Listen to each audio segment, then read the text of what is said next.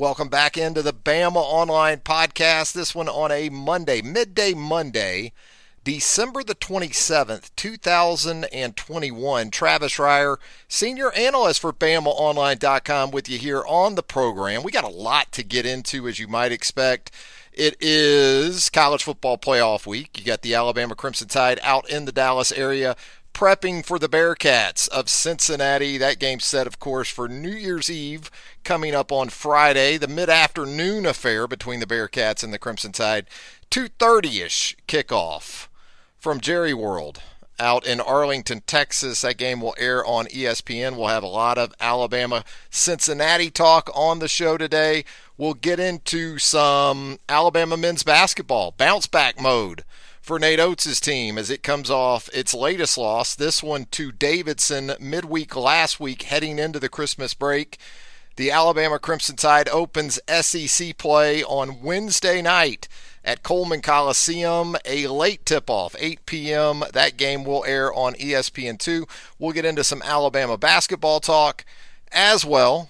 Just a lot of stuff, a lot of stuff on the Bama Online podcast to get your week going. First and foremost, hope you had a great Christmas holiday. Uh, we talked on the last podcast how there's sort of a procedural approach for a lot of us to the Christmas holiday. For us at Casa de Reier, it started on Christmas Eve. I'm a divorced kid. I don't know about you. I'm a divorced kid, many years removed from a divorce involving the rents. Got to go back almost 50 years. Parents have been divorced almost 50 years now. And by the way, on this very day, December the 27th, I turned 53. So it is sort of a birthday podcast for me as well. I'm not a big celebrate me birthday guy. I'm not birthday week guy. I'm not birthday month guy. I think one of the greatest things about having kids is that with those young people coming into your life, your birthday, in terms of how is it it's acknowledged and recognized, that sort of evaporates. And so, while I appreciate all the birthday wishes, I truly do. I'm grateful for them. I, appreciate even more that our youngest turns 20 next week. So her birthday is right after mine, which totally overshadows it. It's like I didn't even have one, but I did. I, I turned 53 on this Monday. But the Christmas Eve event at Casa de Reier. Nice little brunch. Nice little brunch. Did uh, mom came over, older brother came over, uh, nephews, great niece, all those things. a lot of fun. It went well. And then on Christmas Day, we go over to Pops's house, my dad's house, uh, and check in with that side of the family. You know, it was really not all that bad growing up. I mean, being a divorced kid isn't the best thing in the world, all right? And I'm not trying to turn this into sort of like a Dr. Phil program here. I'm not I'm not looking for counseling or anything. But back in the day, you know, we would have the Christmas at mom's, uh, get up at 4:30 in the morning, of course, after Santa did his thing and then we would go over to Pops's. So we would get double Santa. That was one of the silver linings of being divorced kid. We did get double Santa. We did get double everything on Christmas Day. Now, kind of the, I don't know, the price you continue to pay. I don't know about other folks out there who are divorced kids as adults, but there's still that level of discomfort, you know? 50 years later, you get mom and dad together and there's still this discomfort that's in play. What in the world? Why does it have to be that way? But it's there. Everybody can act like everything's fine, but it's not. So here you are at 53 and you're still doing split Christmases. But that's that's kind of the way it goes. And so on on uh, Christmas Day at Pops's, uh, it was a good get together. And uh, one of the real highlights of Christmas Day at Pops was uh, scratch off tickets. That's right. They have those things in Florida. You know, Alabama's still no lottery. That's another podcast for another time. But uh, the stepmother produced scratch off tickets for everybody. Everybody got scratch off tickets. So, and we talked on the podcast last week about it being very much gift card heavy Christmas these days as far as the gifting goes. Well, we do scratch off tickets uh, in the Reier family. And look, the one niece hit her scratch off, one of her scratch offs, she hit for a thousand bucks. Another niece hit for 500 bucks. You know how much I hit for? I hit for $15. And I'm not complaining. Look, I'm $15 heavier than I went over there with. But the niece is 16 years old. Both of the nieces are 16 year olds. And they hit for a combined 1500 They're not even old enough to cash their tickets. I told them, I told both of them that I would be willing, or I'm going to let them know, that I'm willing to cash those tickets for just a small fee, a processing fee, like 10%. Just 10% of that 1500 I'll get that. Uh, I'll get that cash for you. But it was a lot of fun. Everything went well. Also, have managed to squeeze in a quick trip out west to check in with the oldest daughter, the grad assistant women's basketball coach at the University of Nevada. Speaking of gambling, spent a little time in the sports book.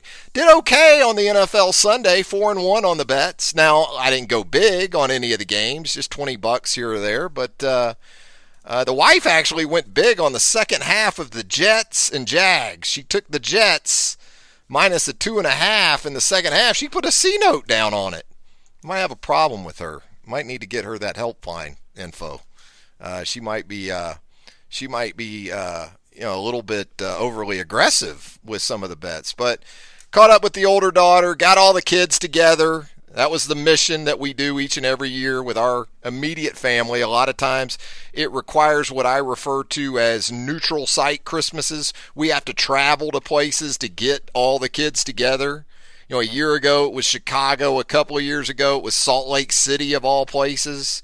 Uh, this year it was Reno, Nevada, which has, by the way, gotten absolutely dumped on with the white stuff. So that unseasonably warm weather that we've enjoyed in the southeast through the fall and into the early stages of winter. Not so much out west. They're getting the legit winter effects here in late December. So it's been a good run of the holidays. I've updated you on that again. I hope you've had a good stretch, a great stretch here.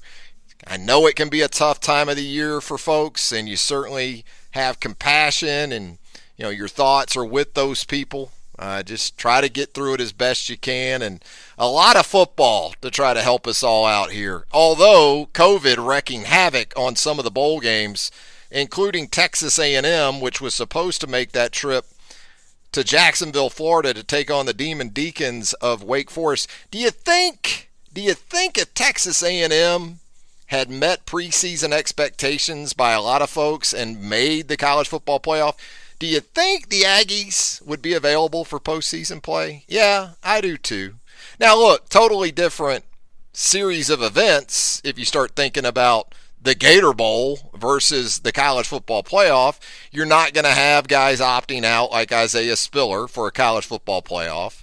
Uh, your quarterback situation is obviously going to be a good bit more stable. Uh, than what you're seeing right now. Although I like the Max Johnson pickup for Jimbo Fisher for 2022.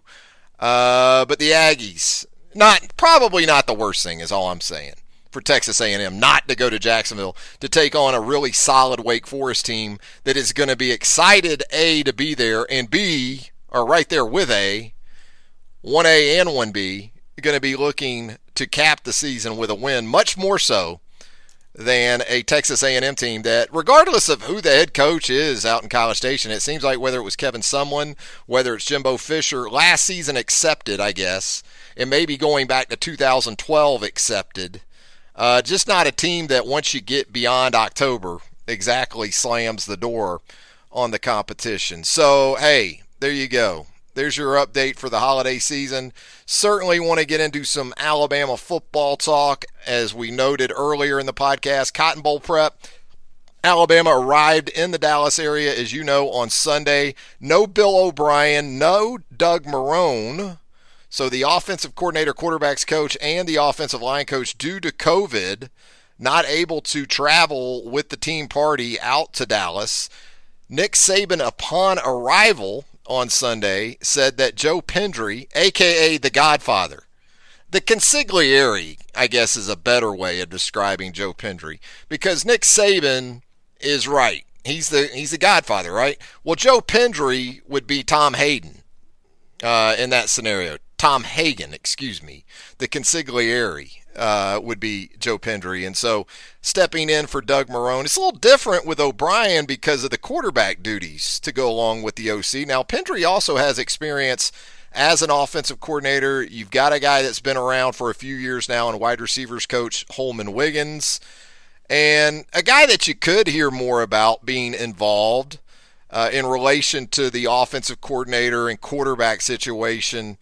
Um, similar to Josh Gattis a few years back in some of these openings that we're going to see either this postseason or in coming off seasons would be Holmon Wiggins. Alex Mortensen is another guy, longtime support staffer for Alabama on the offensive side of the ball. Of course, Alex, the son of Chris Mortensen, Mort as he's known, the ESPN NFL insider. So some guys probably having to step up in addition to Joe Pendry. And as far as matchups for this game go, you know, we talked about some of those uh, last week on the podcast, and another one that we'll throw in there will involve Alabama's offensive line against the Cincinnati defensive line. Not only very productive, but also uh, in terms of experience. Very experienced group for Cincinnati up front. You're going to have offensive tackles Evan Neal and an anticipated right tackle starter in Chris Owens taking on a rotation of Cincinnati defensive ends, and they'll do some different things. They run that 3 3 5 defense, and it gives them flexibility in the different looks they present.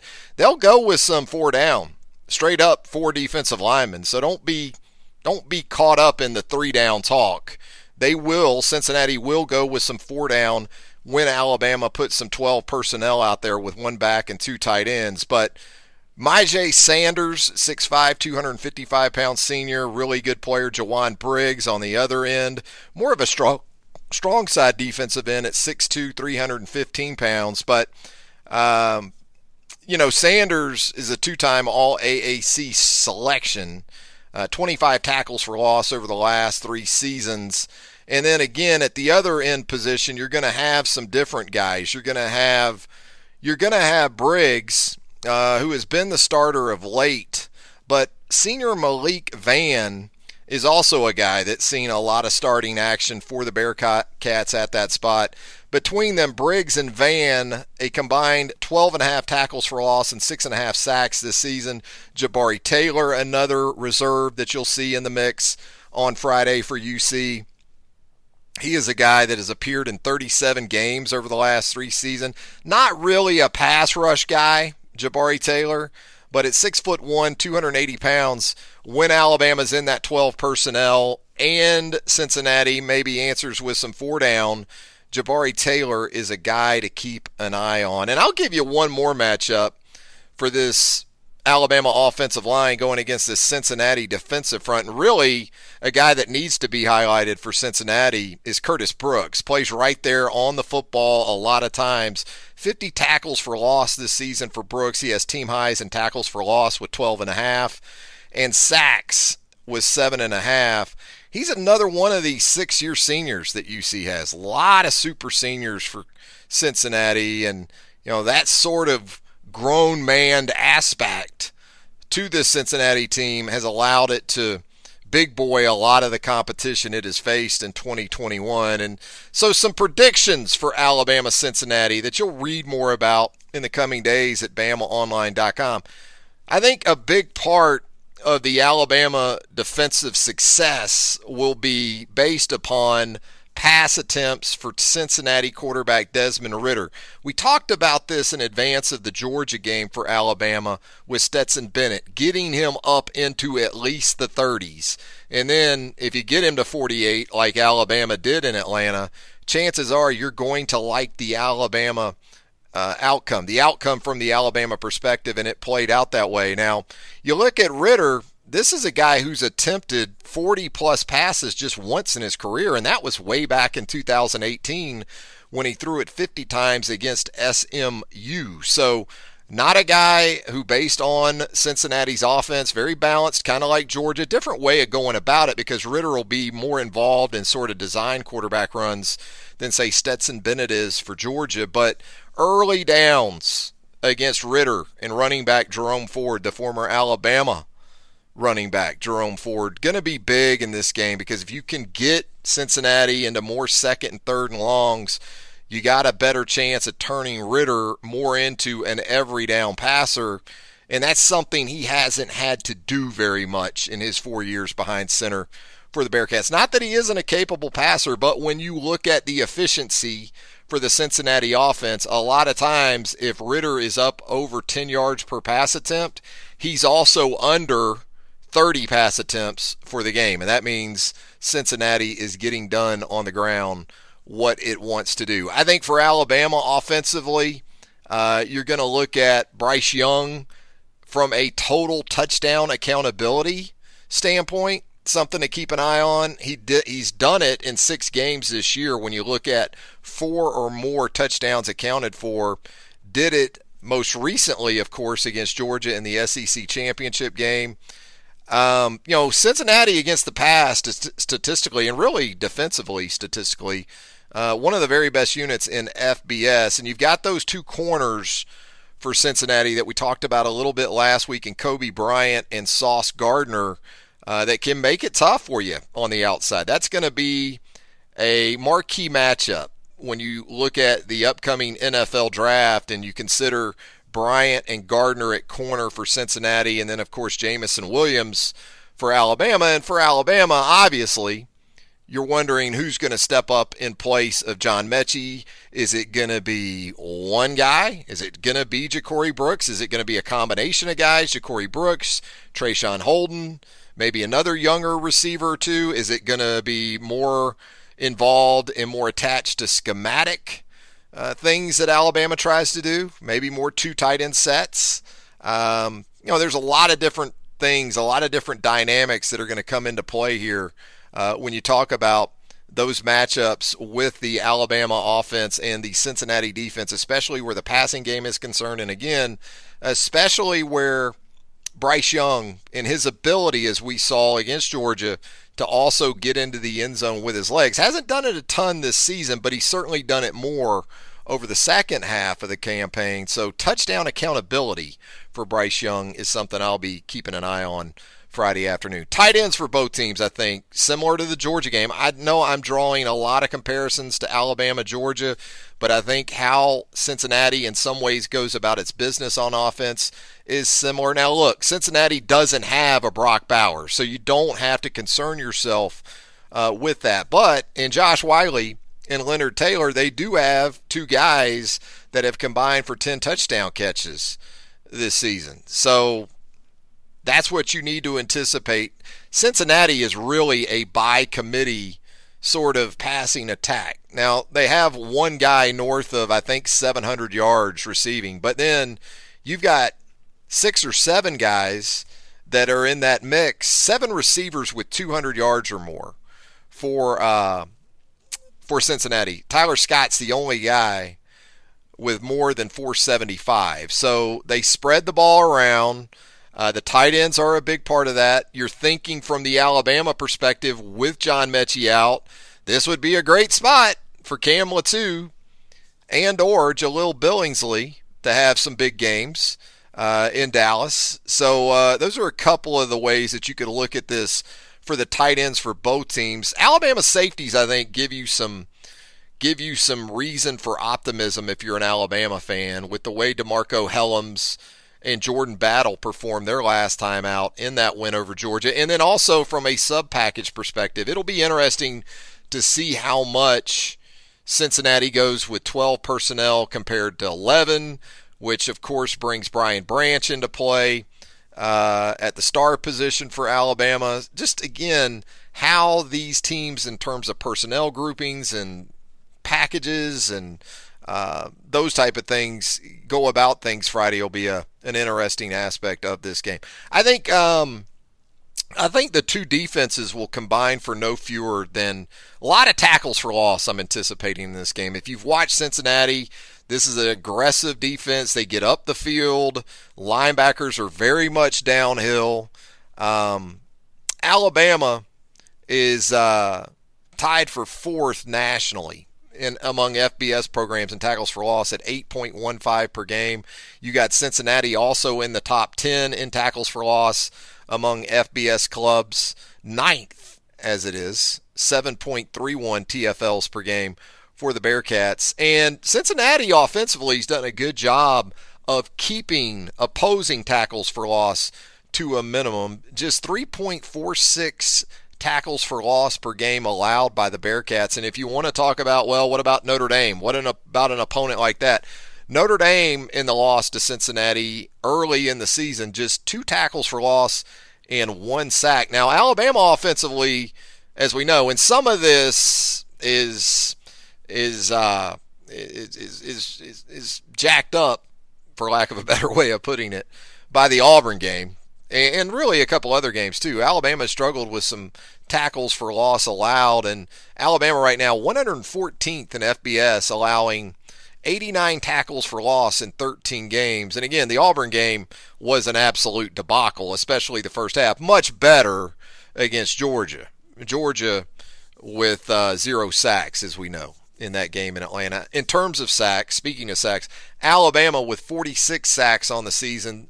Uh, Cincinnati with 37. Will Anderson, such a big part of that for Alabama. You know, and we talked about the interior presence that Cincinnati has uh, on that defensive line where playmaking is concerned. Darrian Beavers is another guy uh, to keep an eye on for Cincinnati in this game at the weak side linebacker position because they'll use him in some different ways that sort of free him up to make plays as well. So, again, some different things to look for. I'll have a prediction on the game later in the week.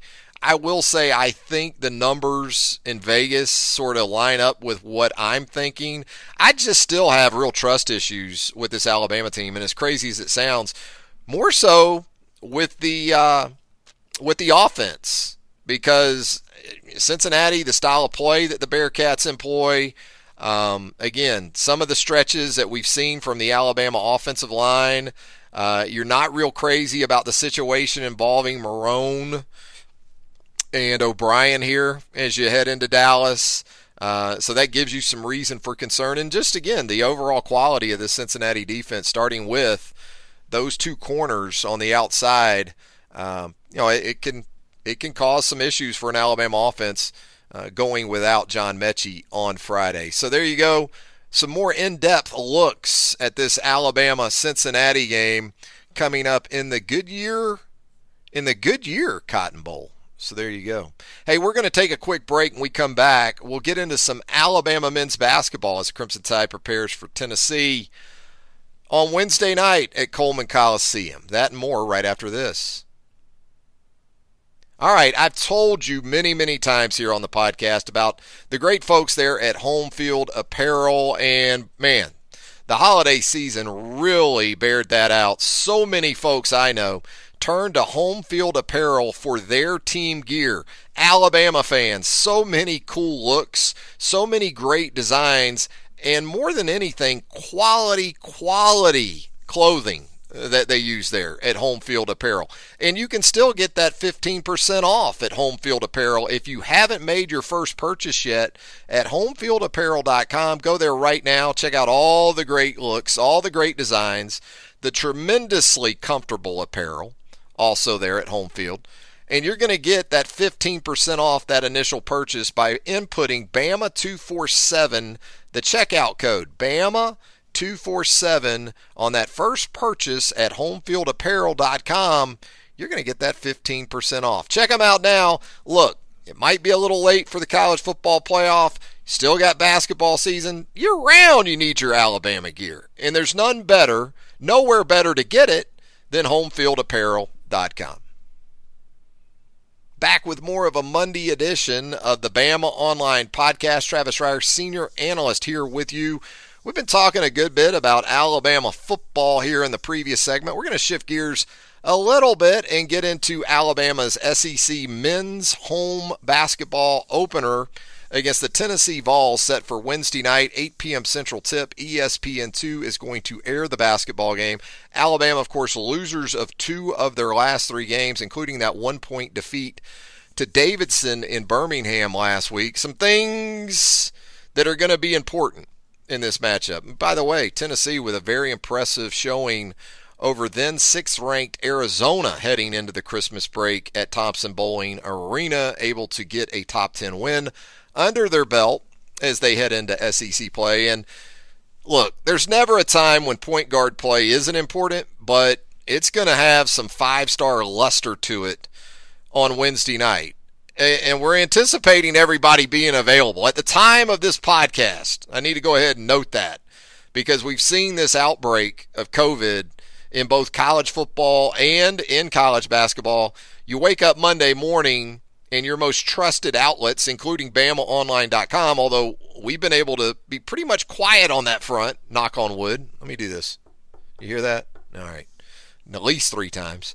Uh, cancellations, postponements are college basketball. So we're going to give you this, working on the assumption anyway that availability isn't going to be an issue for either team Wednesday night. But at the point guard position, Tennessee with a five star freshman of its own and Kennedy Chandler, Alabama, of course, with a five star and J.D. Davison.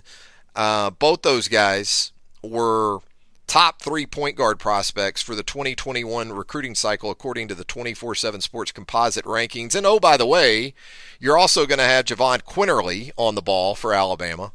And so, you know, it was Chandler in that aforementioned win over Arizona that really helped set the tone early, both with his defense, had a steal and a bucket early in that game, and then he also was able to get into the paint and tee up a lob for Tennessee post Olivier Nkamhoua. Uh, and then he had the steal for the layup, and it's six nothing Tennessee, and you know it was pretty much Tennessee wire to wire. Arizona got it tight and had some chances there in the second half, but wasn't able to get over the hump. From the Alabama perspective, here you got Quinerly. He's in bounce back mode after seeing a chance to send that Davidson game to overtime uh, last week at the free throw line. And sort of lost in that finish was the fact Quinerly was pretty good. He wasn't great, but you know, he had six assists in the game to go along with 13 points. Uh, and in a couple games against Tennessee last year, Quinerly was quite good. Yeah, 31 points uh, in those wins over UT last season, eight assists in those games. Uh, as for J.D. Davison, four points, four rebounds, four assists in 19 minutes against Davidson last week. You know, he owns, Davison does, both of Alabama's double digit assist games on the season.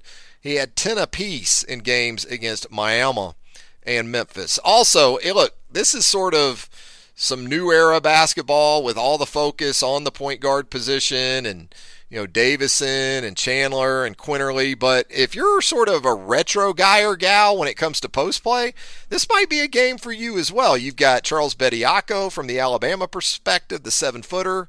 And then you've got the Tennessee duo of Nkamhoua and John Fulkerson.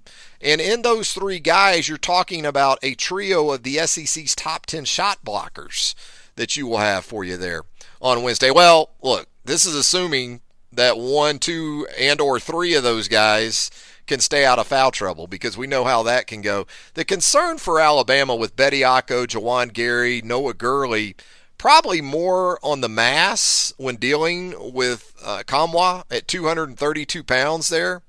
Uh, and then you've also got another one of these super seniors. I mean, John Fulkerson, how long has he been at Tennessee? You know, I, am pretty sure he was there with the uh, right at the end of the Ernie and Bernie show, you know, back in the mid to late 70s. That's how long John Fulkerson's been there. And he was great against Arizona last week 24 points, 10 rebounds. Uh, and he is sort of, he was at some point, at one point, it was more of a cult status that he had with the fan base. But no, he has graduated to all timer among Tennessee fans. Uh, when you talk about uh, beloved Tennessee Vols, John Fulkerson right there among those at the top of the list. And if you're Alabama, look, Yves Pons was no treat when you were trying to get to the rim the last couple of years. In fact, in a couple of those games, those two games last season, Pons had seven block shots. I think this game is going to be similar to games we've seen in the recent history of this series with these two teams. 70 points might be the magic number for the winner. You know, the two games last year that Alabama won, Alabama scored 73 and 71. In fact, in four of the last five meetings between these teams, um, the the winner has scored in that 71 to mid 70s range, and you know, keeping Tennessee intact and, and under that number, of course, will require a more efficient performance on the defensive end than what Alabama put forth its last time out when Davidson had 22 assists and just 11 turnovers in that win over the Crimson Tide. There are certainly differences, though, in how Davidson attacks you offensively and how Tennessee goes about what it does. And I think, really, in terms of familiarity, well, Alabama should be more comfortable with the defensive plan for Tennessee than it was on short preparation for Davidson last week. And you know, I think, as much as anything else, you're talking about a check of Alabama's toughness at this point. Losers are two of three heading into SEC play. We talked about it on the podcast last week. There are certainly some similarities in terms to how Alabama sort of stumbled into SEC play a year ago and how it's entering SEC play this season. Still 9 and 3. Not a bad run through non-conference play. You just didn't like the finish to the lead up of SEC play, but mental and physical toughness both in terms of taking care of the basketball, but also how Alabama is able to hang in in the post in that matchup that we talked about a little bit earlier. That's something you're going to find out Wednesday night as well. Hey, you know what else you've got coming up? You've got the uh, you've got the high school all star games. You got some Alabama representation in those games too, right? Uh, when you look at the All American Bowl, and then you're going to have the Under Armour game, and Hank South and our staff obviously do a great job for us there at BamaOnline.com, keeping you up to date on the Crimson Tide signees that will participate in the All American Bowl and the Under Armour game. The All American Bowl uh, will take place on January the 2nd, as Hank South has us updated there at BamaOnline.com. In the All American Bowl on January the 8th, you've got Ty Simpson set to go, the five star quarterback who took part in on campus practices for the college football playoff. Isaiah Bond, the four star athlete who projects as a wide receiver at Alabama, is going to be in San Antonio. Khurtiss Perry, the four star playmaker at defensive end. Uh, also going to be in that game. Earl Little Jr. at the cornerback position, and Elijah Pritchett. Guy, I'm going to be very interested to watch. Looks like a natural offensive tackle in Elijah Pritchett got some polishing to do. How will he hold up against some of the best competition at the high school level? We'll see that. And then before that, of course, you're going to have the Under Armour All American game. A lot of Alabama signee representation in that one as well, including a couple of five stars, in state five stars. Jeremiah Alexander, the five star edge defender from Thompson. Emmanuel Henderson, the five star athlete slash running back from Hartford, Alabama. Then you get into four stars that will also be in that Under Armour game. Shawn Murphy at the linebacker position, Shazz Preston and Aaron Anderson, a couple of Louisiana natives at the wide receiver position, a couple guys with some varying skill sets that project nicely to the next level. And then big guys, talking big guys, and Tyler Booker, the four star offensive tackle from IMG, and Jaheim Oatis, the massive nose tackle from Columbia, Mississippi. Those are the guys that will take place in the Under Armour game. So, coverage of all that, coverage of the college football playoff. We've got, um, you know, in the next day or so. Actually, this is Monday. Later today, you're going to hear from Pete Golding in an assortment of Alabama defensive players. Everything's virtual, unfortunately. I mean, it's kind of what we're doing right now. Uh, virtually, you'll hear from Pete. You'll hear from Will Anderson and others later on Monday.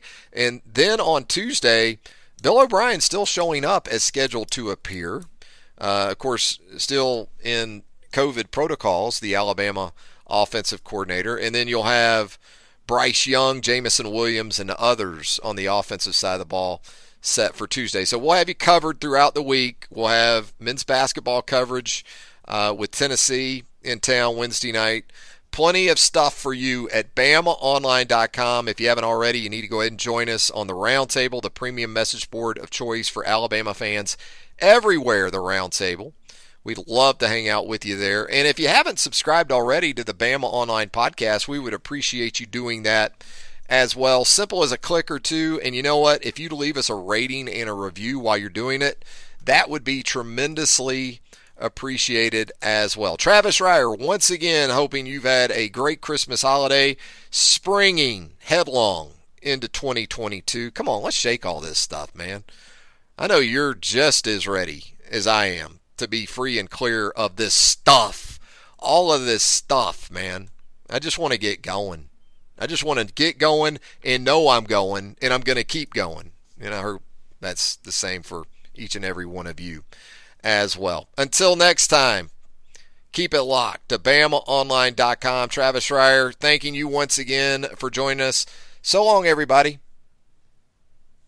CBS Friday. TV's hottest show is Fire Country. I'm not a hero. I'm in orange for a reason. They're taking 12 months off your sentence. You're free. Lady. With a special epic season finale. Now that I'm out, I need something to get me up in the morning. You are a firefighter. Used to be. That will be unforgettable. In the name of your life's happiness, go get your girl. She's getting married tomorrow. Since when do you let anything get in the way of what you want? The Fire Country season finale, Friday, 9, 8 central on CBS and streaming on Paramount Plus.